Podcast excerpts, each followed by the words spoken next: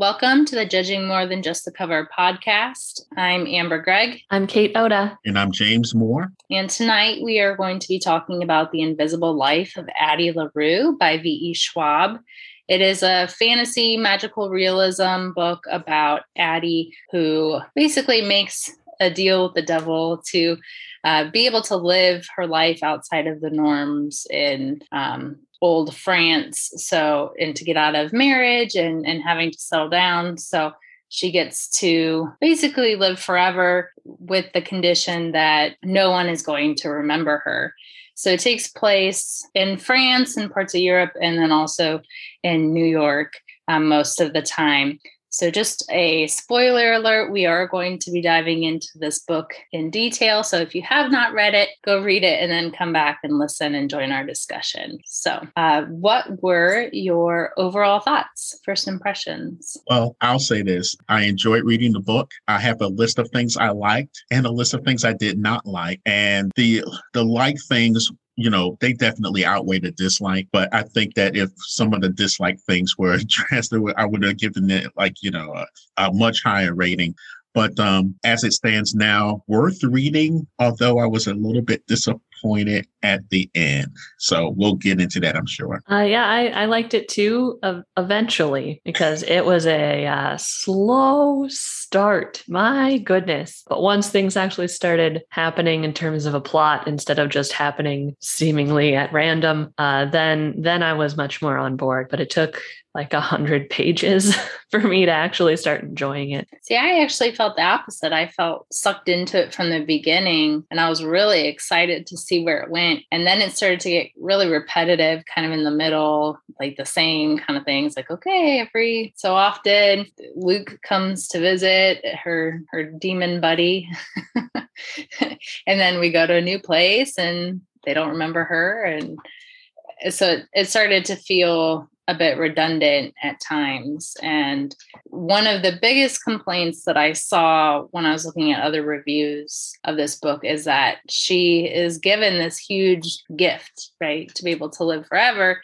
But she doesn't really take advantage of being able to travel, see all these things. Like that's the one thing she said she wanted was she wanted to be able to like see the world and really, she just kind of keeps going back to the same places over and over again. So that was kind of disappointing. I feel like that could have been explored a lot more. Yeah, especially because, you know, uh, at one point, post industrial revolution, it would have been much easier for her to go anywhere she wanted, see the pyramids, Great Wall, like do it all by train or whatever, or by plane eventually. Although it would be hard to get a reservation on a plane. You could much more easily hop a train, but that's not the point. Yeah, I agree. She she didn't take advantage of it, but I also think maybe she didn't necessarily want that. I think she didn't know what she wanted. She just knew what she didn't want. Yeah. So most- do you think that it was kind of an absurd reason to basically sell her soul? Like, oh, I don't want to get married and be a typical wife and have a bunch of kids and be settled down? Well, I don't think I would say it was absurd, but just like in in other Faustian tales, the person that's doing the the soul selling, they don't realize what they have and they don't realize what they're going to get. And basically what Addie did was she traded one prison for another prison. She saw that whole marriage thing, raising kids on and stuff as something that would make her a slave and a prisoner the rest of her life. And what she got and I think this is part of the reason why she didn't become a world traveler and take advantage of this whole extended life thing is because she was basically in solitary confinement on earth. As far as human interaction and relationships you can't build a relationship with anybody. You, so if somebody's going to forget you as soon as you leave the room you're a, it's another kind of prison so going to going to see the pyramids in Paris and the and you know the the Suez Canal and all that stuff, going tra- well traveling really doesn't mean anything anymore because we all yearn human interaction. We all we're social creatures. No man is an island type deal. So yeah, that's that's why that plan fell apart. Is because she didn't realize she was giving up human relationships, basically. Oh man, that's that's so much like the pandemic. We all gave up so many human relationships. yeah, so isolating. Yeah. yeah. Some of them were probably better off being left behind in the before times. yeah. Uh, but I will say, I think that Something that bothered me about Addie was that mentally she was so modern compared to when she was actually raised. And just her mentality was very, very different from what I would expect from provincial France in the late 1600s. I mean, yes she she could have more of a feminist bent but she was i mean it would be like if i was suddenly transported there i'd be like no i'm not marrying some stranger and taking care no i'm not doing that but someone who was born and raised there i don't know if they would have her mentality she she had no old world habits or tics uh no old world like phrasing she was just a little too modern yeah it felt like the authors personality in this person. I mean, I don't know what the author's like, but that's what I got as a reader. Like, this isn't necessarily a realistic personality for her, but yeah, I agree. For a modern woman, definitely. Yeah. And her mindset could have changed over the years, but you don't see really that change from the earlier, even though the story's kind of written as her telling it in, in modern days, it still should have had some sort of reflection of how she thought then versus how she thought now. I, yeah, I think that kind of plays into another disappointment I had in the book, and, and maybe I was expecting too much. But she she didn't really seem in in over three hundred years. She didn't really grow any. You know, even though you don't get to interact and have a relationship with people, you would think you would pick up some wisdom along the way, or uh, at least a, a little bit of a little bit of change from the person that she was. She didn't she didn't seem to change very much at all, except at the end making the sacrifice, which again, even that sacrifice was something that I was disappointed in the, the way it happened and the way she did it. But it as a character, even though she was a strong character and she she did move the story in, in a lot of areas, I was disappointed that there was like hardly any growth. Yeah, she just became more manipulative over time. like it's a really uh, a good change for you but yeah, I I felt the same way, and I also felt like really annoyed by her whining and like blaming. Like I understand what you were saying, uh, James, about how you don't know what you have until it's gone, but she also blamed Luke. Like any chance she had, like she like hated him and like blamed him. And it's like, well, you begged, you begged for this, and like she's taken zero accountability for any of this. And it's like, well, you could have just ran away from home. You could have, you know, gone to live with that, like, you know, strange lady. I forget what her name was. Mm. her her friend that everyone thought was like the witch and like like she could have done something like that she could have gone to live in the woods she you know hopped on a train she ended up having to steal money and, and do all this stuff anyway so I guess she wasn't thinking for you know other options. But if I was in a in a place where I felt stuck, feel like I would try a lot of things before I would try to sell my soul. Like I'm so desperate. Kill yeah. your husband. I mean, do anything besides sell your soul. she could have got married. She could have. There were a lot of other options for her. uh, this podcast does not endorse killing your husband my husband's in the other room. He can hear me. So so's mine. wow.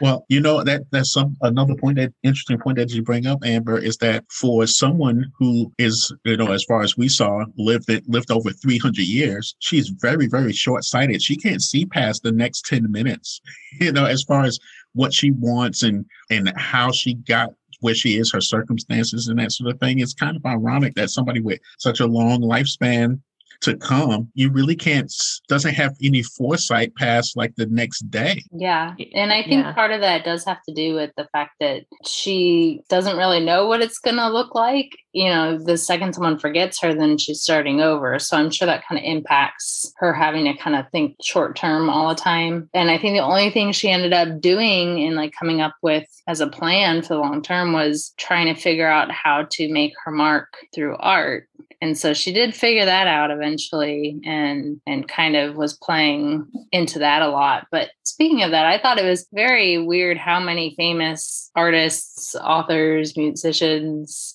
um, had cameos in this book especially considering she didn't go many places. She didn't There was another book I read. It was about time traveling, how to stop time by I think it was Matthew Haig. And it was the same thing, whereas like there were so that person happened to meet so many famous people while traveling. And it's like, well, is that really realistic to meet them? I mean, nowadays there are so many famous people just because of technology, but 100, 200 years ago, there weren't that many really, really famous people. But it's like, anytime there's a book about history or time traveling, like someone always means Shakespeare and Beethoven. Yeah, I that also kind of stood out to me where she just kept being depicted in so many things that, you know, it almost became that one character's art thesis and I wanted I wanted Addie to be a lot more creative with her problem solving and she kept not doing things that I came up with. I was like, "Oh, she's going to do this." And then she would do something lamer than my idea and I was like, "Oh, like every time I was so disappointed in her." and then I think I just started getting disappointed in the author because I was like, you could have, you could have done this. And what so did you I- want her to do? I wanted her to like go to libraries and learn stuff and like be smarter about impersonating people and go to like really crowded parties. Because she went to like one party in one scene and I was like do that all the time. Always be in a crowd so that when people forget you they'll be like oh whatever there's so many other people here but she kept getting into like one-on-one situations. I was like stop it Yeah. Yeah, I agree. Kate, she was she wasn't very she wasn't very wise and she didn't really she didn't strategize much. And in the short term and the long term, I mean her basic what got her into trouble in the first place is her basic strategy on how to ad- address her life in the first place. So, you know, instead of the run away and or get married and kill your husband that, that Amber suggests, instead of doing that, she's out in the woods, you know, praying to little g gods and hoping that one of them is going to just deliver her instead of taking matters into her own hands. You know what she could have done? Here's what I would have done. Okay. I would have found some old rich person who lives alone, just like drugged him, kept him asleep the whole time and lived in their house. Whatever. Like if we're if we're being immoral, let's go all the way. You know what I'm saying? And like live that way. Because then you have a, like a house. This is in quotes, heavy, heavy quotes. Then you have a house, like a home, and but it's under someone else's name, but they're not bothering you because you know you've done away with them somehow. Right. Or someone with like dementia yeah. that oh, would just blame it. Yes. She, yes. But the, then been you run into a problem with, you know, a nurse or whoever. But then she, would- she would just need to hide during those times Yeah. when there's Yeah. a nurse around. And or it- she could have pretended to be the nurse long enough that, you know, say, Yeah, and even if you get caught, oh, I have to go to the bathroom. You come back, they don't know who you are. Mm-hmm. yeah, because they wouldn't know anyway. Yeah, all you have to do is turn a corner, and they don't know who you are. That's true. Yeah, I think there's a lot more that could have been done rather than the same kind of scenario repeated over and over again. Like that's where I was saying it, it started to get really redundant. It's like, mm-hmm. okay, well, she went through this again. Now, I I'd like to talk about a couple of things that I did. I feel like I'm just bashing this book, just talking about all the negatives. Uh, and I'm not saying that anything we've said so far is wrong, but one thing I did like is that I knew going in that this was going to be a Faustian tale. And usually, when you get that, there's a certain there's a trope in a formula. You sell your soul to the devil. You know, you you you realize that you made a huge mistake, and then there's an intervention from a a godly or holy being that gets you out of it. But after a display of regret or remorse or a yearning to to um, be good instead of bad, and then you're back to normal or you appreciate your life more and everything. This book went Faustian without that trope. That you know there was no intervention from high above to get her out of the situation, which I appreciate.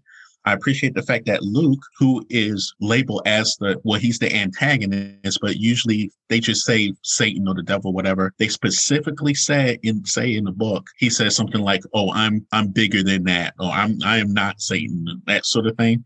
So you know he's an evil influence, but he's not putting on that red cape and the horns and everything that you imagine. He's he's even deeper than that, and I like that fact about the book. So those are two things that I did like that they didn't just follow a, a path. Yeah, I liked that uh, Luke was very personalized. Like he took on the the face of her drawing and sort of mocked her that way, and and he you know individualized her curse uh, you know, I, I thought that he was he was really well done because he was always creepy and spooky, and then their weird relationship that they got into was also like weird, but also I understood because he was the only one who could remember her, but it was very abusive, obviously, because he's evil but it was that was really interesting because uh, that never happened in a traditional Faustian tale.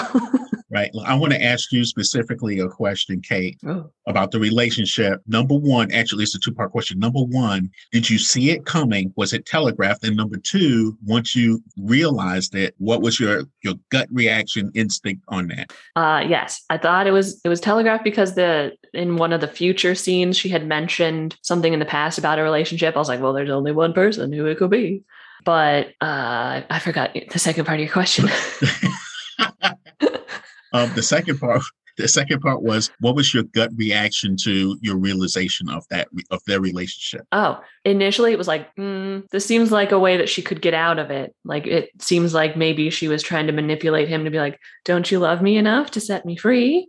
But I also like gross. I wasn't rooting for them to kiss or anything, you know. okay. Well, same questions for you, Amber. What what do what do you say? Oh well, I was totally rooting for them. oh, no. Ew. no. Kidding.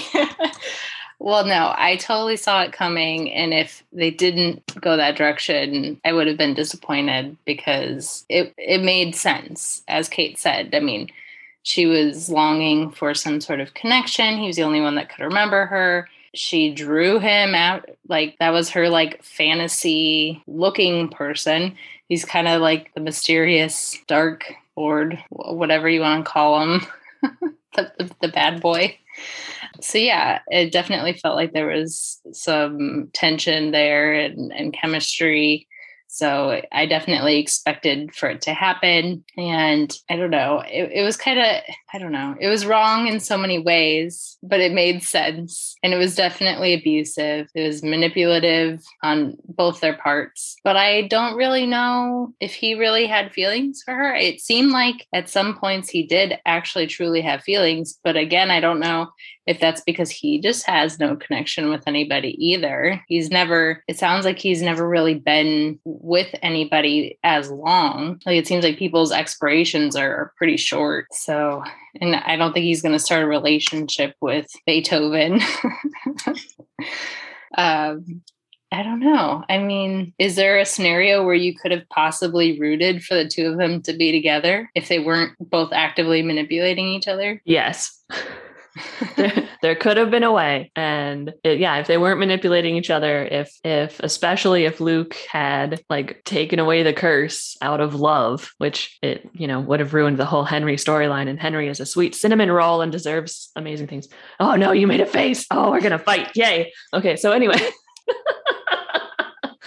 I could see myself rooting for that kind of relationship in a book. What's that one series? What's that one? The one with she makes light and he makes darkness, and it's Russia, but it's not Russia. Shadow and Bone, Leigh Bardugo. There mm-hmm. we go. Uh, before I knew the Darkling was manipulating Alina, I was like, "Ooh, yeah, get together. This is this is cute. This is fun." And then he ended up being like super evil. And I was like, no, Ben Barnes, why? Because I prefer the Netflix series. I guess I don't remember reading the book much. That was a long tangent. Sorry. So I could see a world in which that could happen, but um, but then Henry would have been irrelevant. So that would have been a bummer. Yeah, my feelings on that is there a scenario where I would have been, you know, happy with that relationship? Um, I'm kind of the opposite. I think that the only way I would be happy with that relationship is is if they continue to manipulate each other and play that chess game playing off each other until the end of time because they kind of deserve each other, you know, as far as um, manipulation and, and badness and, and poor decisions and mistakes. But like you said, Kate, it would nullify Henry, a character I really, really liked. And I wanted him to be a, a bigger factor anyway in the end. Anyway, they just they just they just castrated him at the it's just like he I mean, he's he's got this book thing going on, but that but that's it. It was just so sad and disappointing his outcome everybody's outcome was really disappointing. But you know, they they kind of give you that glimmer of hope that she's gonna, you know, figure it out and break away from Luke and everything. I would have I would have been better off without that glimmer of hope. Just have them entangle with each other till the end of time, the trumpet sound and the world ends or whatever, because they they deserve what they get from each other. I partially agree with that. I I think that well, Luke is what he is by nature. I mean, I don't think he necessarily chose to be in. I mean, we don't know his backstory, but I, I would assume that he didn't choose to be a, a, demon or evil or whatever. I don't know how do you how do you do that. I'm sure there's some backstory that she may have come up with that didn't she just didn't share, but but anyway, he is what he is by nature, and she should have expected that. And I guess we could have rooted for him to change, but I wasn't really expecting that but I did find the sections between the two of them to be really interesting to read. And Henry was just really incredibly boring. oh, no. Oh my goodness. Yeah, those were fighting words. well, then let's talk about Henry. Uh, did you guys see his reveal as also being cursed? Did you see that coming? Um, yes, I I, I saw that telegraph, especially when he when he remembered Addie, and I kind of that part was a little bit telegraphed too. The fact that he remembered her, and I said, well, there must be some kind of connection between them that allows him to remember her. And of course, that's Luke. They both have deals with the same entity, and I think that's part of the reason why that that worked out. So I, I you know, I kind of saw that part coming, but I I did have a you know I was questioning myself. Okay, she's got to get out of. They have to they have to be able to save each other somehow. I was seeing a totally different ending to the book because in a good story, you know, there's a there's a point where all hope is lost. There's no way anything's going to work out, and then it works out. But it has to work out in some way that's believable, works with the story, and you see, and it's a great triumph and everything. The book had none of that. So I was I was hoping to make a connection between Henry and his situation. And I knew that it was going to be a clock on it. Since hers was forever, his had to have a clock on it. And the way they reduced it to a year and everything, you know, it kind of saw that coming too. But I, am thinking, you know, there's got to be some way that this all works out. And I'm disappointed in the way it worked out. I think it should have been different. And I have no suggestions as to how it should have. But, uh, you know, here we are. Yeah, I definitely saw it coming. I feel like this book was really heavy handed on the foreshadowing as a whole. So mm-hmm. a lot of the big reveals, except the very ending, I saw coming. Um, and as soon as he had his own section, I was like, oh, okay, yeah, he's for sure in the same boat. I didn't know if it would be Luke's doing or not. I didn't know how many people there were like him. Um, but but yeah, I don't know. Henry was just so boring, and I don't think she loved him. I think that she only I think she only cared about him because he was the only one that could remember her that wasn't evil. And so she kind of put took pity on him. She was like a million years old and he was this like little kid and she kind of was like, "Oh, you're cute. I guess I'll keep you like a pet cat." Like that's how I saw him. okay. Uh, America. Even the audiobook, even the audiobook, the narrator, when he was doing the voices for Luke was way more entertaining than Henry. Henry was just kind of like mopey and like, oh, pity me. I'm so sad. America, America, I have to tell you that I'm, I'm, I'm holding my hands to my face and weeping and rending my garments off of, off of Amber's comments about poor Henry. But uh, go, go ahead. Save, save us, Kate. Okay. So normally I really hate the ancient being young person relationships. I think they're gross, hands down. Twilight. Why would someone so old be like, I will date the youngest legal person that I can find? no, thank you. But Addie, like we said earlier, wasn't changing over time. She wasn't getting wiser. She wasn't getting more creative. She was just sort of staying the static person that she was. And so to me, it was believable that she would like Henry. And yes, okay, she might have clung to him because he could remember her. But they had some legitimate connections. They were both a little bit like lost in their lives with like, what am I doing? Where's the direction that I'm going? That quarter life crisis that for Addie lasted like 200 years. You know, they they could bond over that and she sort of gave him a little bit of direction and helped him out of some depression and her presence made him a better person and his presence made her a better person because she had a very low bar. Um you know she was he wasn't her cat. You, you don't have sex with your cat. Well i would hope not. That could be painful for for everybody involved. Um so you think he that she actually loved him? Yeah. Like love love, not just like okay, like uh, you're a good person and and I can see spending time with you. Like, I think she loved him as much as she was capable. How about I, that?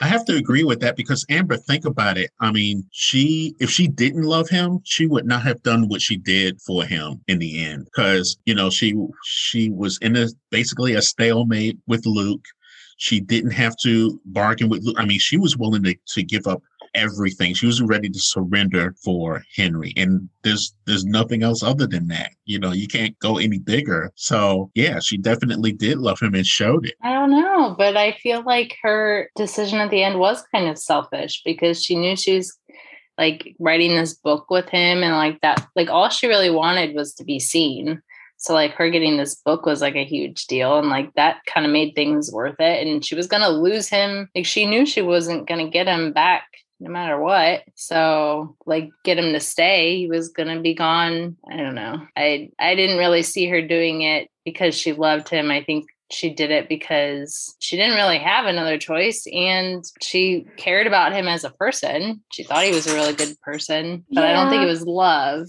I mean, but I I agree with James because there were so many of those repetitive scenes where she was like, I'm not giving up. I'm not you can't have me, demon man. And, you know, she she could have sacrificed herself for Beethoven. She didn't do that. He seemed nice she could have sacrificed herself for somebody else. They all seemed like very nice devil deal makers.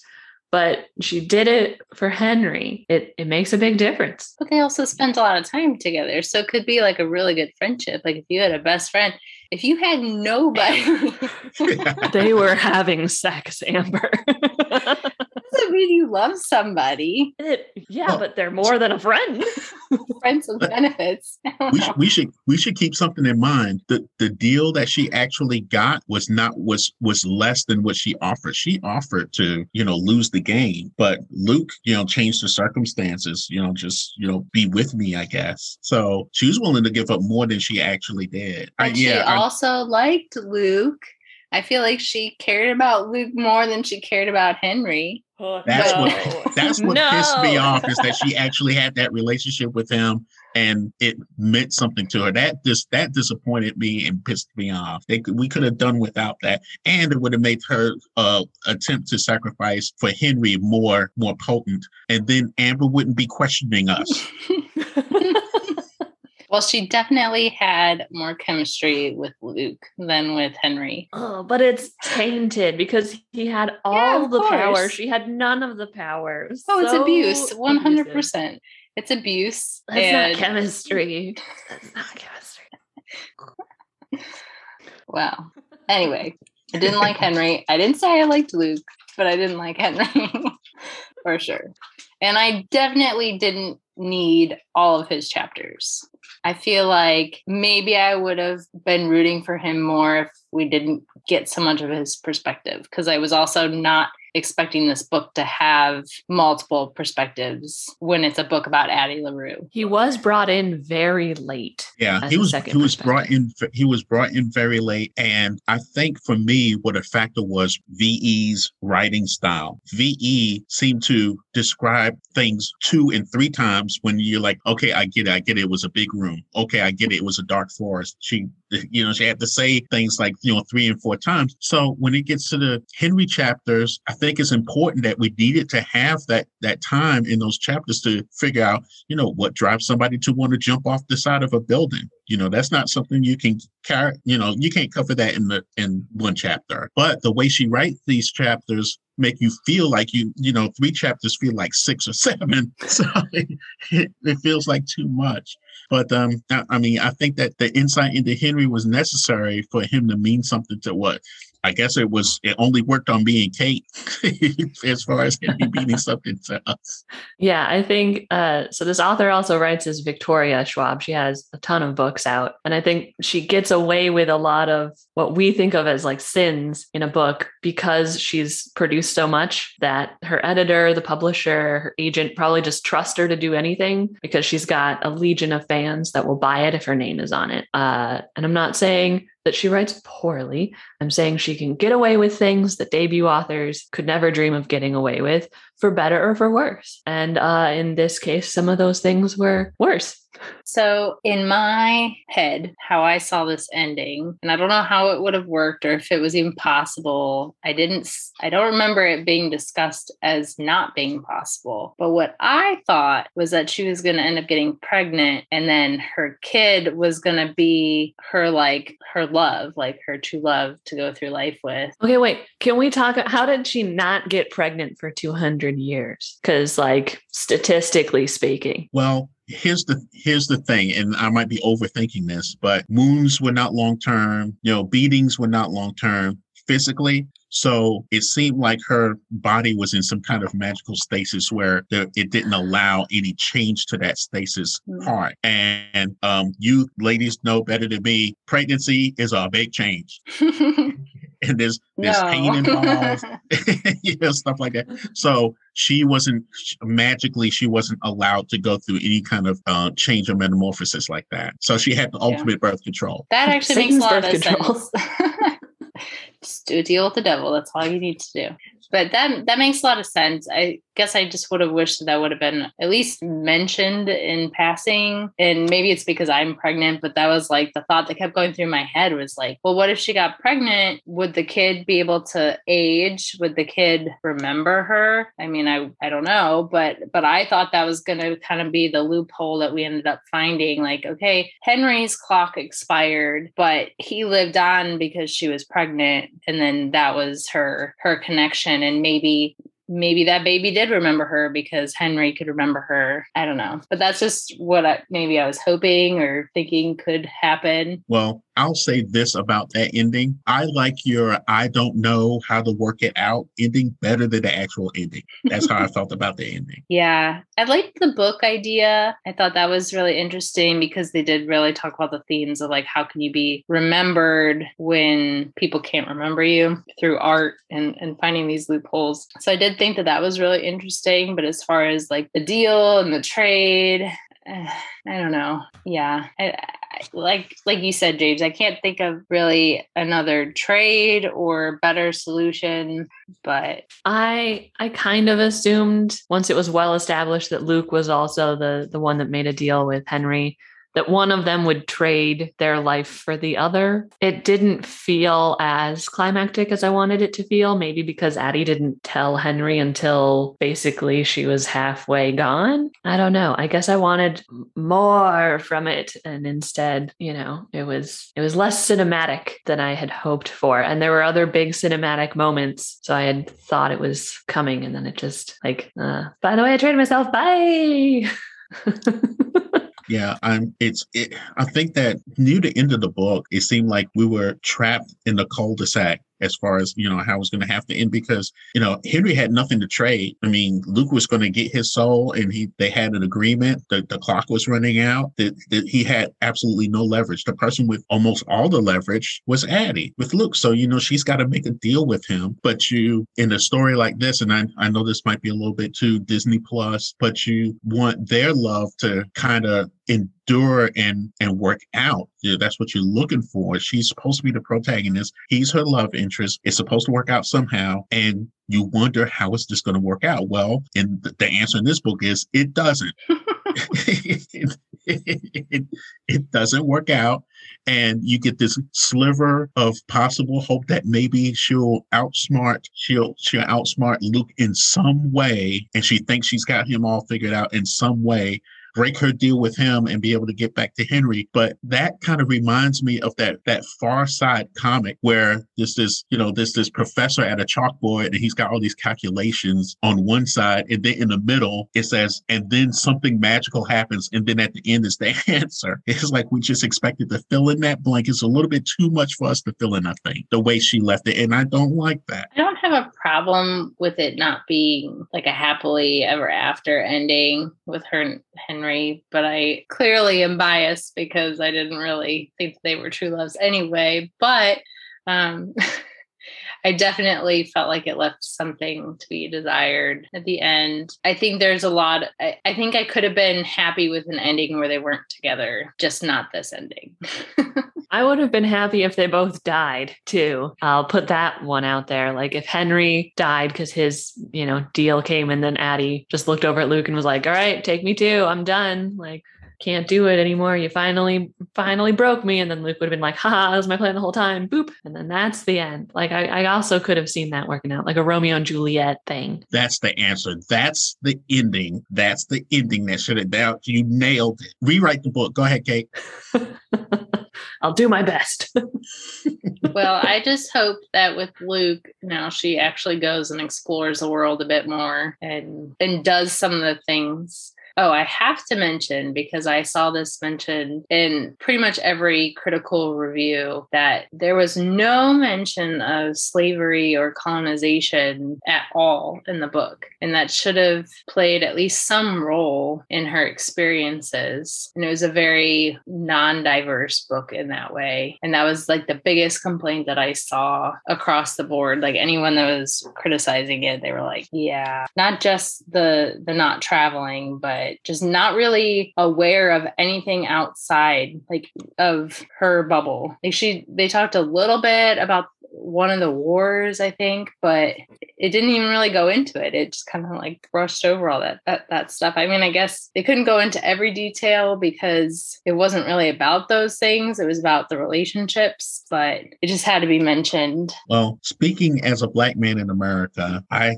I, I get that argument. The damn thing's 442 pages. Okay. So she, I guess she, you could have worked it in, but just, I think the, the story's long enough. And this particular story really didn't need to be about that, in my humble opinion. You know what I would read though? I would read a spin off novella about her time as that it was a World War II spy for France. I would read that novella. See, that didn't even make sense to me. That how is she getting anybody to trust her if they can't oh, remember oh, no. her? They she probably that, just was like listening into conversations, just walk through a room. They'll forget you were there but you'll but, overhear something important. But who's yeah, well, she telling? Who's yeah, who's going to trust what she's saying? Here's, oh. here's, the oh. thing, though. Here's the thing, though. Her first few times as a spy, you know, when you're when you're heading up the spy, so you're trying to win a war, you don't care who brings you the information. You care about results. So if she says, you know, here's here's the information, the troop movements, they're going to be at this time at this place, this place.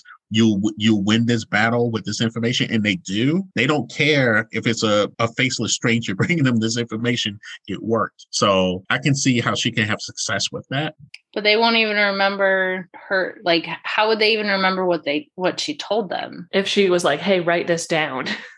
Yeah. Well here's yeah she would have to tell them to write down because she could do it herself. She can't leave a mark. She can't write anything down. And then they'll be like am i losing my mind? Where did this come from? It's in my handwriting and then they wouldn't trust it. Like yeah. was but, this and, a hallucination This is why I would read the novella because yeah, that's a, we want that's another novella because you know you have to be skilled. She would have to be skillful and inventive on how to get this information across because she said she spied. She didn't say that somebody supervised her or knew who she was. I mean, obviously they couldn't, but she had to. She did get herself across as a model in art. She did get herself across as you know an influence in other ways. With folks, it, it would have been inventive to to um, see how she handled being a spy. I mean, I can imagine it happening happening, you know, with her powers. And she would, and once you overcome the transfer of information hurdle, well, man, you're the perfect spy. You get to hear everything, and nobody even knows that you heard it, you know, af- after you're done spying. So it's almost, it's almost unfair. she would be cheating. Well, B. Schwab, go ahead and write that novella. if she if she listens to this podcast, I feel like she wouldn't make it this far because we've been pretty critical. yeah. But if All you did, but VE, if you did make it this far, please, darling, please, um, less exposition, okay? I get it. The forest was dark. It's well written though. We all knew what was happening at any given moment, to be fair. That's Yeah. true. So- That's absolutely true. Very clear. Mhm. And and it worked really well as an audiobook too. Like it it read really well, which you can't say the same thing for every book. if you were to read it out loud, you're like, oh, that doesn't sound good. But yeah, so with all that said, I did enjoy the book and I'm glad we read it. But I do have to ask strong female, yes or no? Yes, I didn't like her necessarily, but she was a strong female character. She made a lot of decisions for herself. She made the decision to call for the demon. She made the decision to make the deal. She solved problems in, you know, maybe not the best way, but she did it. She had a lot of agency. She was very uh, sex positive with herself eventually after, you know, the first time she was like not happy with it, but yeah, eventually. And, you know, she did try to find a way to make her mark long term, which was good, I guess. what a terrible way to describe that. Uh, but you know, I she she acted on the plot. She influenced things. She made choices. She chose to sacrifice herself at the end, even though maybe we didn't necessarily like that choice. But I think she was uh, she was pretty strong. We knew her personality well. She wasn't two dimensional or anything. So uh, I think that counts. Strong female character. Okay. Um, I guess if it was an actual award I had to hand to someone, I would have my head would be bowed and say, Here you go. I guess you deserve this. because of you know all the things Kate pointed out. Yeah, that's all true. But I think we would have to follow that up with the Queen Whiny Butt Award because, you know, it was it was uh, all the all the all the bitching and complaining about something that she did to herself. Basically, she I mean she did to so she was warned beforehand. These after dark gods do not mess with them. Was it, was it her name Estelle? Estelle said, "Don't be doing this." And I I get it. In a book like this, you, there's always the warning. They don't heed the warning.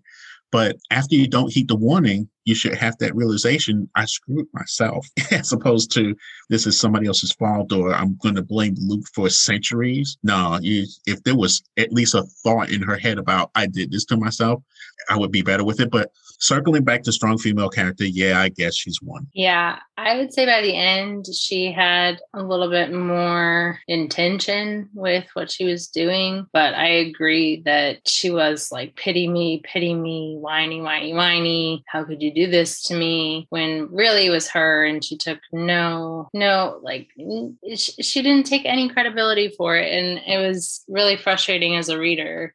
Um, but I do think by the end, she started to have more agency rather than just kind of hanging out in the same places and just doing what she needed to do to survive. Basically, I don't know that that necessarily means she's strong in the beginning because she she really probably would have just given up if she couldn't survive no matter what happened to her. Like if she went long periods of time without eating, she wouldn't die. She would just be starving and in pain.